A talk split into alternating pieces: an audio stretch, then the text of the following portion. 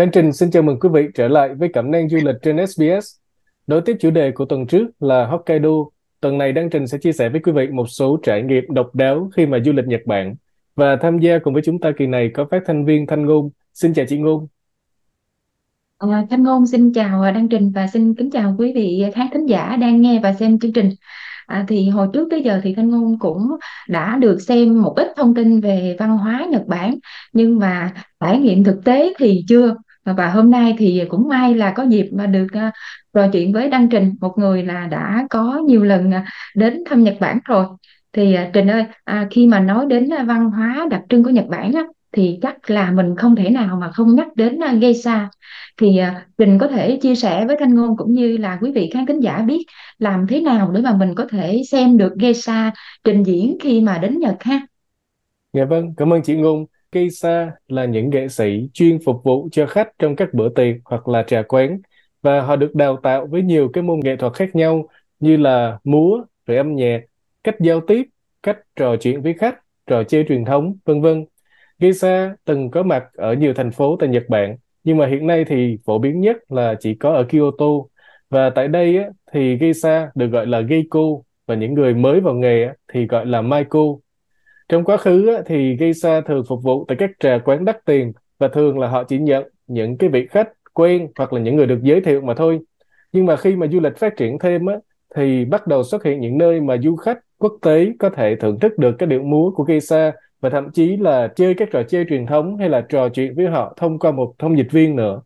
À, quý vị có thể tìm kiếm những cái nhà hàng như vậy ở cái khu Gion ở Kyoto hoặc là đặt trước trên mạng qua các đại lý du lịch với từ khóa là Geisha Show hoặc là Geisha Dinner.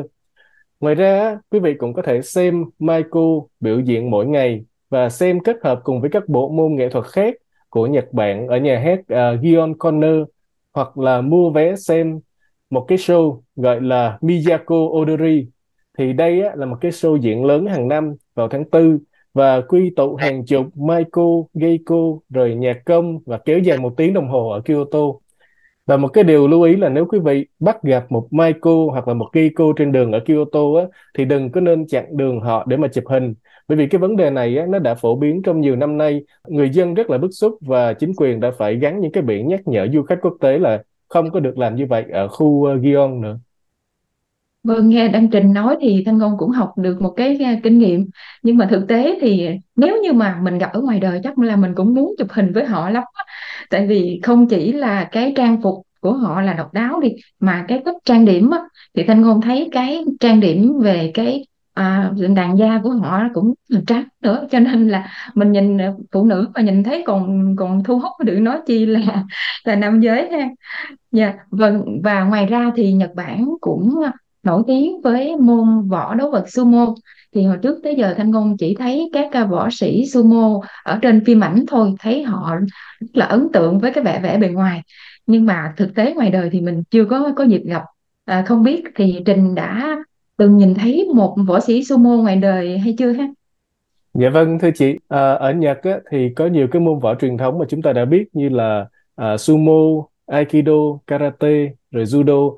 Với những cái môn như là karate hay judo á, thì quý vị có thể là đã từng gặp ở Úc hay là ở Việt Nam, tại vì nó dễ dàng phổ biến ra nhiều nước trên thế giới. Nhưng mà sumo á, thì nó kém phổ biến hơn. Và sumo là một cái môn đấu vật có truyền thống từ thời cổ đại ở Nhật Bản. Nó đi kèm với một số cái nghi thức liên quan đến thần đạo nữa. Chẳng hạn như là họ rắc muối trên sàn đấu để mà thanh tẩy nè. Và một cái trận đấu thường chỉ kéo dài có vài giây thôi. Luật đấu thì rất là đơn giản ai mà bị rơi khỏi cái vòng tròn hoặc là chạm một cái phần thân thể xuống mặt đất trừ cái bàn chân thì sẽ bị xử thua. Và thi đấu sumo nó khác với quyền Anh nó không có phân theo hạng cân cho nên khi mà các võ sĩ á, họ cố gắng tăng cân nhiều nhất có thể đồng thời là họ cũng phải tập luyện theo một cái chế độ đặc biệt để mà sử dụng cái cân nặng và cơ bắp của mình một cách hiệu quả nhất nữa. Đó là cái lý do tại sao ta thấy các võ sĩ sumo trên phim ảnh và có thể là ngoài đời thật nữa. Họ rất là mập có khi là gấp mấy lần người thường luôn. Đang trình được biết á, một số võ sĩ sumo vốn là xuất thân từ một cái môn võ khác như là karate hay là judo. Và lúc mới bắt đầu á, thì họ rất là gọn gàng. Nhưng mà sau một thời gian luyện tập với sumo thì họ phải tăng ký lên để mà phù hợp với cái môn võ này. Và theo Wikipedia thì ba võ sĩ sumo nặng nhất là có Aurora là 292 kg, konishiki là 287 kg và ông ờ, Yamamoto Yama là 277 kg. Quý vị thấy là cái số cân nặng là gấp mấy lần một người bình thường luôn. Ở Nhật, mỗi năm có 6 cái giải đấu sumo được tổ chức. Ba giải là ở Tokyo là vào tháng Giêng, tháng 5 và tháng 9. Một giải ở Osaka vào tháng 3, Nagoya là vào tháng 7 và Fukuoka là tháng 11. Mỗi giải đấu thì kéo dài 15 ngày và vé thì sẽ được mở bán trước đó là một tháng. Quý vị có thể mua vé trên mạng à, thông qua các đại lý du lịch hoặc là cửa hàng tiện lợi. Xem giải đấu uh, sumo thì rất là vui bởi vì quý vị sẽ cảm nhận được cái không khí ở bên trong đấu trường cũng như là xem được các nghi thức trước khi thi đấu. Tuy nhiên á, nếu mà đến Tokyo không trùng vào cái dịp có giải đấu á, thì quý vị cũng có thể ghé thăm một cái võ đường sumo ở cái quận gọi là Ryogoku vào buổi sáng. Thì tại đây quý vị sẽ được tận mắt thấy cảnh các võ sĩ sumo tập luyện cùng với nhau. Và khi mà gia nhập võ đường á, các võ sĩ sumo họ phải tuân theo các quy định rất là khắc khe về trang phục, kiểu tóc, giờ giấc sinh hoạt và cả cách hành xử ở nơi công cộng nữa. Họ phải búi cái tóc lên theo kiểu truyền thống nè. Họ phải mặc kimono mỗi khi ra đường, không có mặc quần áo thường.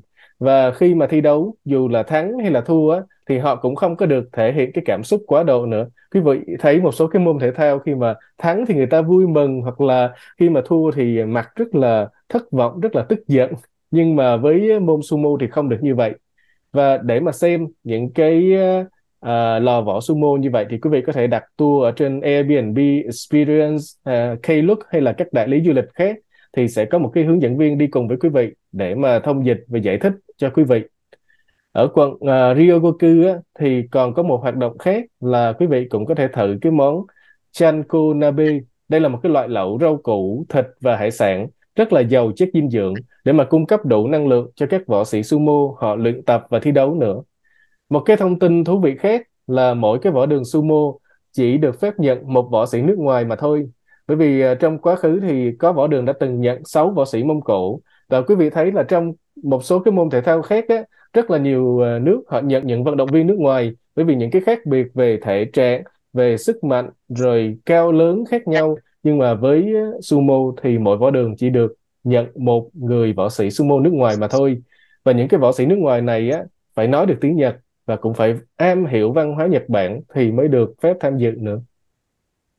Vâng, à, ngoài Geisha và các ca võ sĩ sumo á, thì Thanh Ngôn được biết là ở Nhật Bản còn có các nhà trọ truyền thống à, người ta gọi là ryokan à, mình có nghe một số người thì gọi là lữ quán nghe cái chữ lữ quán thì mình nó mang đậm cái tính chất là cổ truyền truyền thống rồi ha thì à, à theo mình được biết thì cái ryokan nó nó có khác gì với các khách sạn bình thường hay không và đặc biệt là cái giá cả của nó có quá mắc hay không như Trình ha Dạ.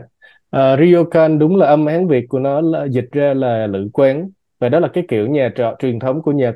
Thì cái phòng của họ được lót thảm tatami, bàn ghế thì theo kiểu thấp và họ ngủ là ngủ trên nệm, trải trên mặt đất chứ không phải là ngủ trên giường.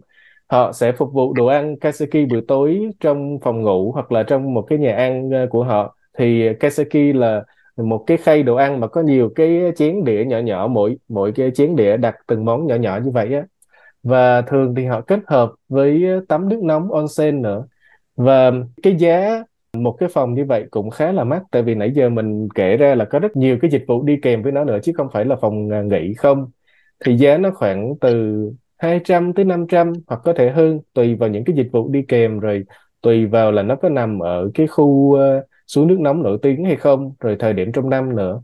À, Đăng Trình nhớ là một cái nơi mà Đăng Trình từng đi á, thì họ bán theo phòng tức là cái phòng đó cũng 200 hoặc là 500 và quý vị ờ, ở ba người cũng vậy mà bốn người cũng vậy. Cho nên ờ, sẽ tùy vào lúc đó mình sẽ xem trên những cái trang đặt phòng như là Agoda hay là Booking. Mình xem cái nào phù hợp nhất với nhóm của mình. Ở ờ, Nhật á, thì có một cái hình thức khác nữa cũng khá giống với ryokan mà Trình đã từng đi hai lần và Trình rất là thích. Đó là Tsukubo cũng là một cái dạng nhà trọ truyền thống nhưng mà nằm bên trong một cái tu viện Phật giáo và đặc biệt là ở Koyasan. Koyasan ở gần à, Osaka và Kyoto đi khoảng 3 tiếng là có một cái hình thức đó. Thì Koyasan đó, đó là một cái ngọn núi thiên trong văn hóa của Nhật Bản bởi vì đây là nơi mà Đại sư Không Hải đã đặt nền móng cho hệ phái chân ngôn tông của Nhật Bản vào năm 819 sau cái khoảng thời gian tu học tại Trung Quốc. Và hiện nay thì trên Koyasan có 100 cái tu viện khác nhau và nhiều nơi trong số đó họ cung cấp chỗ trọ cho khách gọi là Sukubo. Thì ở đây á, quý vị cũng ở trong phòng truyền thống lót thảm tatami nè, rồi ăn tối theo kiểu kaiseki, nhưng mà các món ăn đó là hoàn toàn là thuần chay. Và quý vị cũng có thể tham gia vào các thời khóa buổi sáng với các vị uh, tu sĩ trên ngôn tông, có thể uh, chép kinh hoặc là ngồi thiền. Và hầu hết đó, các Sukubo tại đây á, thì sẽ cũng có thể đặt phòng trên Agoda hoặc là Booking. Cái thời điểm đẹp nhất á, là vào mùa thu khi mà các hàng cây nó ngã vàng hay là mùa đông mà tuyết trắng phủ đầy lên các mái chùa à, màu đỏ. Cái sự tương phản đó nó nhìn rất là đẹp. Ở trong chùa thì nó không có thoải mái như là ở trong khách sạn khi mà Trình đi á, thì mọi cái sinh hoạt đều có cái giờ giấc cố định hết. Chẳng hạn như là thời khóa buổi sáng là 6 giờ nè, rồi điểm tâm là 7 giờ, tắm rửa là chỉ được từ 5 giờ tới 8 giờ chiều mà thôi rồi ăn tối là 6 giờ và cổng chùa đóng lúc 8 giờ tối. Tuy nhiên á, thì à, phòng ốc nó rất là gọn gàng sạch sẽ nè có sẵn cái bộ quần áo yukata để mình mặc bên trong phòng. Và ban đêm á, thì cái không khí nó rất là yên ắng rất là tĩnh lặng. Và không có tiếng xe cộ hay là tiếng tivi tiếng nhạc ồn ào như là mình ở trong thành phố. Và ở đây á, thì có một cái nghi thức thọ giới cho du khách nữa họ có thể đến và xin thọ giới theo một cái nghi thức của Phật giáo Nhật Bản. Họ đi một một cái căn phòng tối và ở phía trên ờ, bàn thờ là chỉ có uh, một vị tu sĩ uh, chủ lễ và những cái ngọn nến uh, thắp sáng thôi. Và họ um, giống như là thọ giới bên Phật giáo là tuân theo năm giới không sát sinh rồi không nói dối này nọ thì cái nghi thức đó cũng khá là hay. Một cái, cách mà để quý vị nào mà theo Phật giáo có thể thử trải nghiệm. À, và có một cái rất là không biết là một số người gọi là sẽ hơi sợ đó là à, ghé thăm nghĩa trang ở ờ, Melbourne này cũng có những cái tour đi thăm nghĩa trang và thường là kết hợp với kể chuyện ma đúng không? Nhưng mà cái nghĩa trang ở Koyasan á không có phải là cái kiểu mà mình đi thăm rồi nghe kể chuyện ma mà bởi vì cái nghĩa trang này á, là nơi à, chôn cất vị à, đại sư Không Hải mà Trình nói ở trên. Và bởi vì trong lịch sử thì ông rất là được tôn kính cho nên rất là nhiều đời vua chúa rất là nhiều đời tăng lữ và những người à, bình thường cũng muốn được chôn cất gần ông. Cuối cùng á là họ tạo ra một cái nghĩa trang rộng lớn hơn 200.000 bia mộ kéo dài gần hai cây số luôn.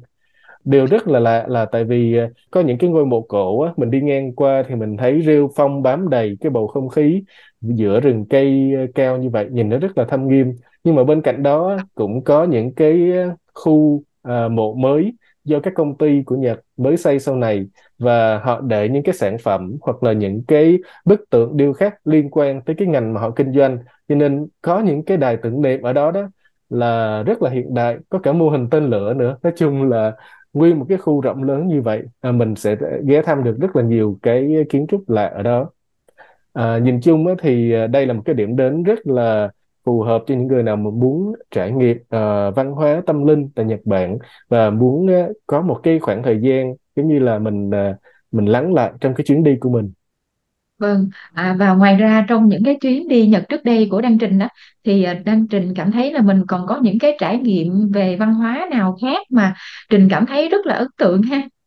Dạ, nếu mà kể ra thì rất là nhiều chị. Chẳng hạn như là mình à, ghé thăm chợ cá buổi sáng ở Tokyo hay là ở Kanazawa nè mình ghé thăm những cái đồi trà ở Uji ở Kyoto hay là một cái lần trình à, ghé một cái sở thú ở Izu á, thì có à, nuôi một cái giống chuột lớn gọi là capybara. Capybara không biết quý vị nào có thấy những cái video mà phổ biến trên mạng xã hội mấy năm gần đây không?